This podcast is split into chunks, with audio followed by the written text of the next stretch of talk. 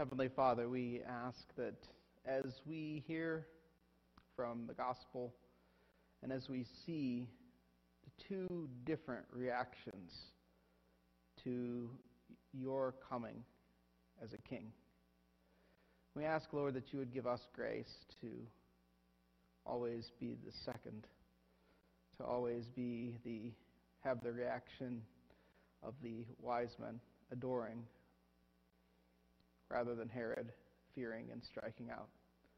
In the name of the Father, the Son, and the Holy Spirit. Amen.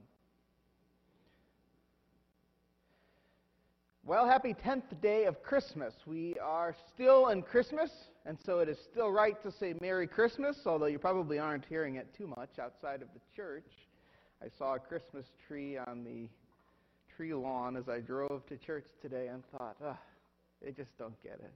They just don't get it. But we did things the proper way, as I saw a meme on Facebook this week, and the tree stays up till Epiphany, because it is still indeed Christmas until Epiphany on January 6th. Like the food that we eat during Christmas, this time of feasting, just like it's rich and abundant, and there's so many different varieties, so is the scripture readings.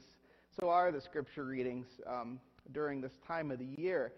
Um, you know, you go into parties usually, right, in December, and there's these spreads, right? These huge tables with the cookies stacked, and the brownies, and the shrimp, and the crackers, and all of those rich things that we don't necessarily, well, we probably shouldn't have the rest of the year. And so it is with the readings this time of year. And it's rather frustrating as a preacher during this time of year because there's so much good stuff to get into. Um, during Christmas tide between December 25th and January 6th. If you look with me just really quickly, open your prayer books to page 688. I want to point this out to you, as I did to the 8 o'clock service, page 688. Or if you have one of our calendars at home, you can see this.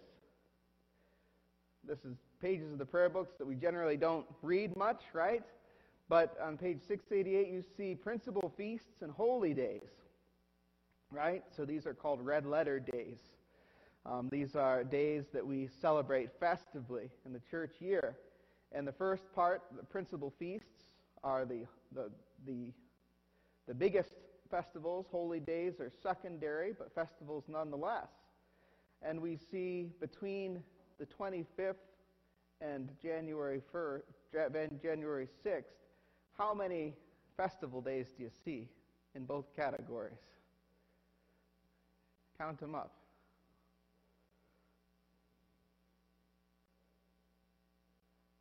Well, I see five. I see five. Starting with Christmas Day, December 25th, and St. Stephen's Day, the 26th, Holy Innocents' Day, the 28th, the circumcision and holy name of our Lord, January 1st, and the Epiphany, January 6th. And each one of these feasts has so much to tell us and have rich scripture readings attached to them. But unfortunately, in our modern world, we don't have time to celebrate them. And even those of us that would like to celebrate them, your clergy included, uh, are usually exhausted by this point. And so uh, we certainly uh, don't celebrate them the way that perhaps the church years ago did. We get lucky once in a while. Sometimes uh, some of the days fall on the first Sunday of Christmas, like St. John's Day, which fell on Christmas 1 this past Sunday. But today's readings connect, actually, two of these great feasts the feast of the Holy Innocents martyrs in deed but not will, and the feast of Epiphany, the revelation of the epiphany of Jesus to the Gentiles. This Sunday, and I was looking at my past sermons, and there's just so much in the epiphany texts that one could bring out with exegesis. I've decided against that this year. And instead of digging in, I've decided to go for a broader arch, and arcing uh, look at, at these two gospel texts. One of the things, if you're paying close attention to the calendar, you'll notice that um, today's readings for the second Sunday of, of uh, Christmas are actually the readings, um, the second half of the gospel reading, right?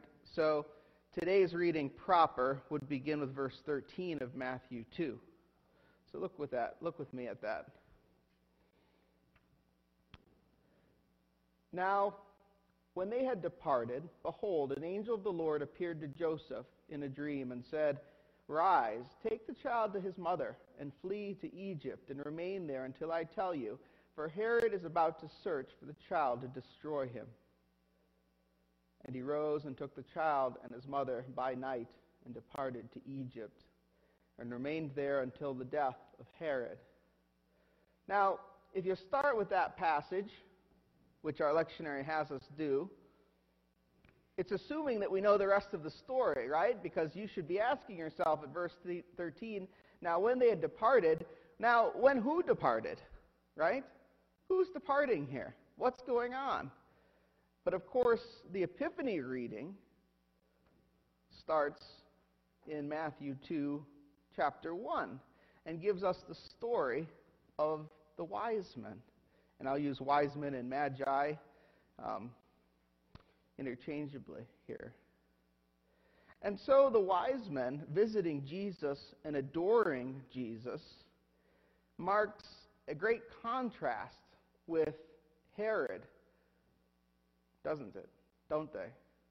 We have two types, two reactions to the coming of the Son of God, to the coming of Jesus. And they're mingled together in the plot of today's readings.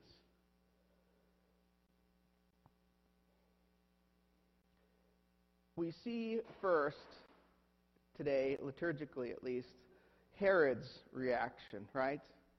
Herod, a most wicked king, reacting out of fear and trying to kill Jesus. That's his reaction.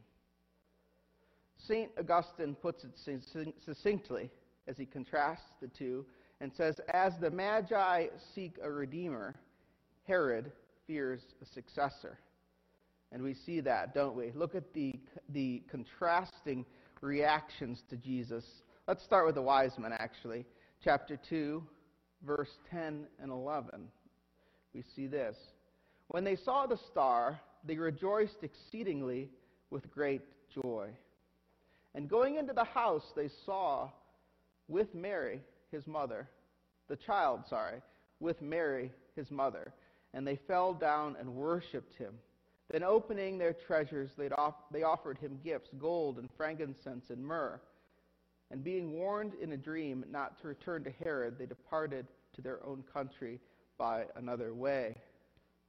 So we see the wise men react with adoration. We see them react with gift giving and we see them react in a way, in the way that believers, ironically, people that are Gentiles, not even part of God's chosen Old Testament people, react faithfully. Now consider Herod in verse 16.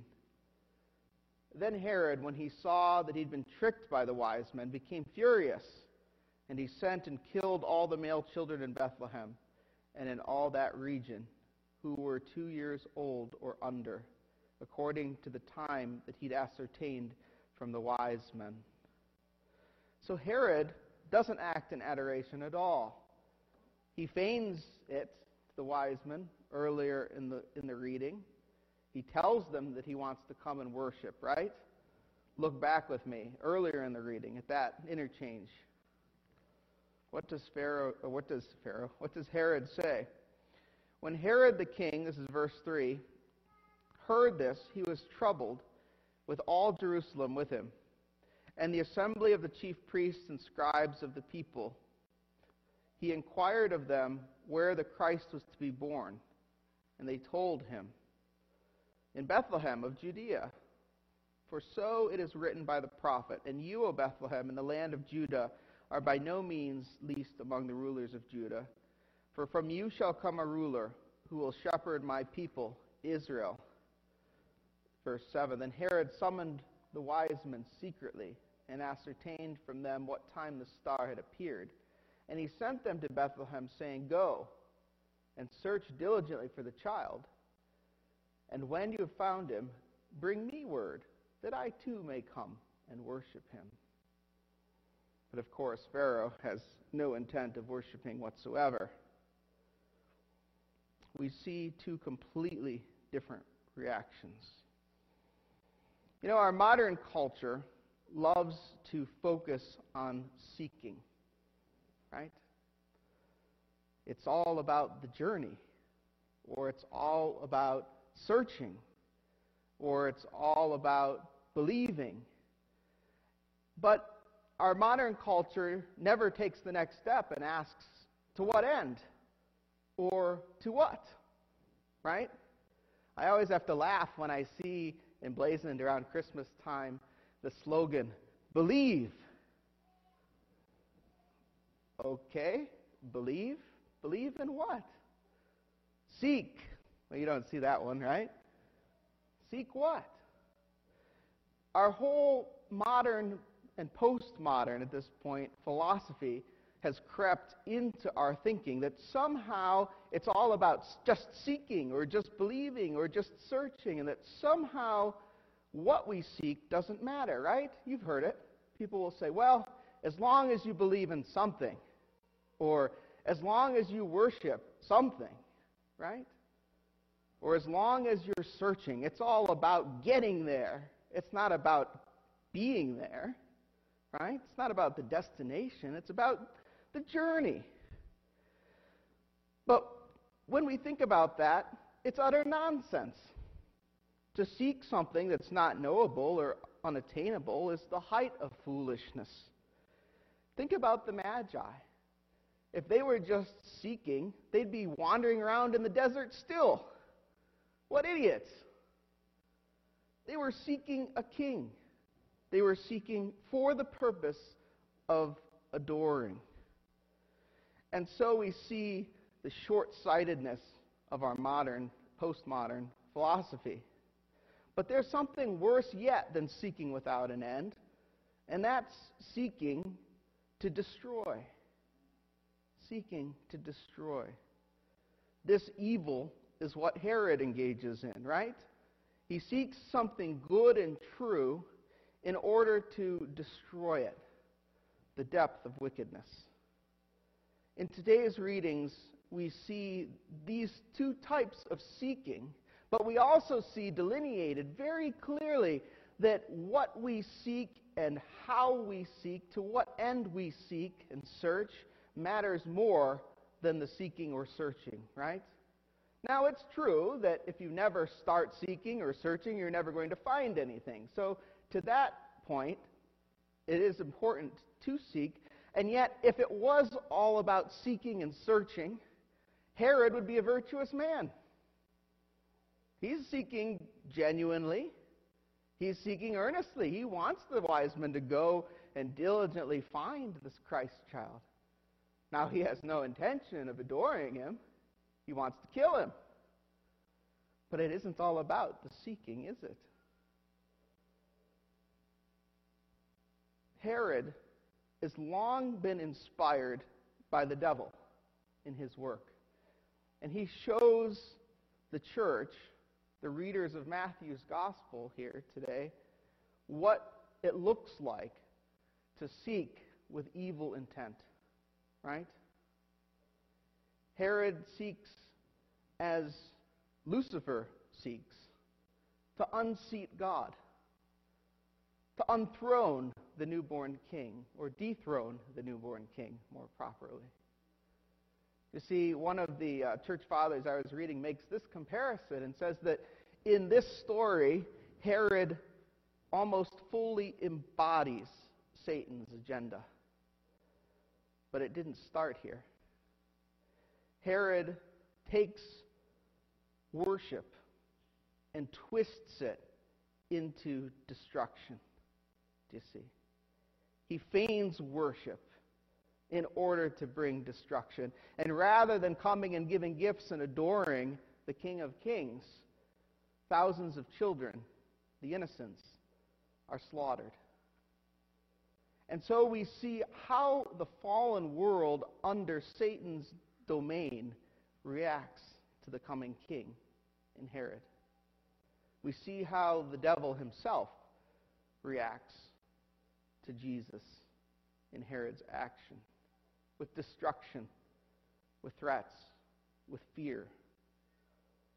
And then by contrast, we see the, the Magi. These people from Arabia, or uh, scholars disagree where they're from, actually, if you go back and look at it, but the earliest sources say Arabia.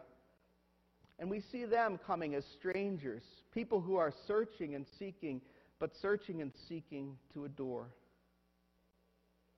Such men were Gentiles, and yet they come here in humility to worship a foreign king. Think about that for a moment these Gentiles, great magi, come in humility to worship a foreign king. St. Augustine says, What were these magi but the first fruits of the Gentiles? The Israelitish shepherds and Gentile magians, one from afar and one from near, hastened to the one cornerstone. Their humility leads them to the Savior, but to the Savior not just of the Jews, but to the whole world.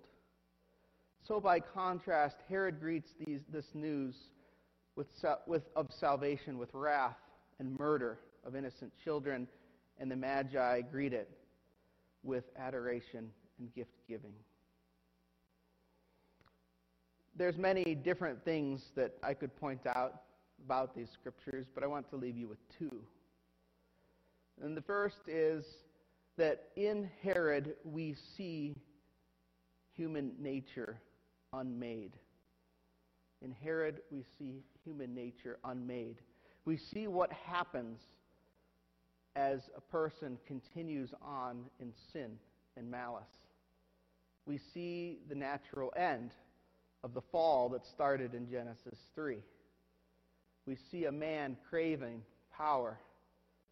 We see a man desperately trying to hold on to his throne to the point that he kills his own two sons, Josephus tells us.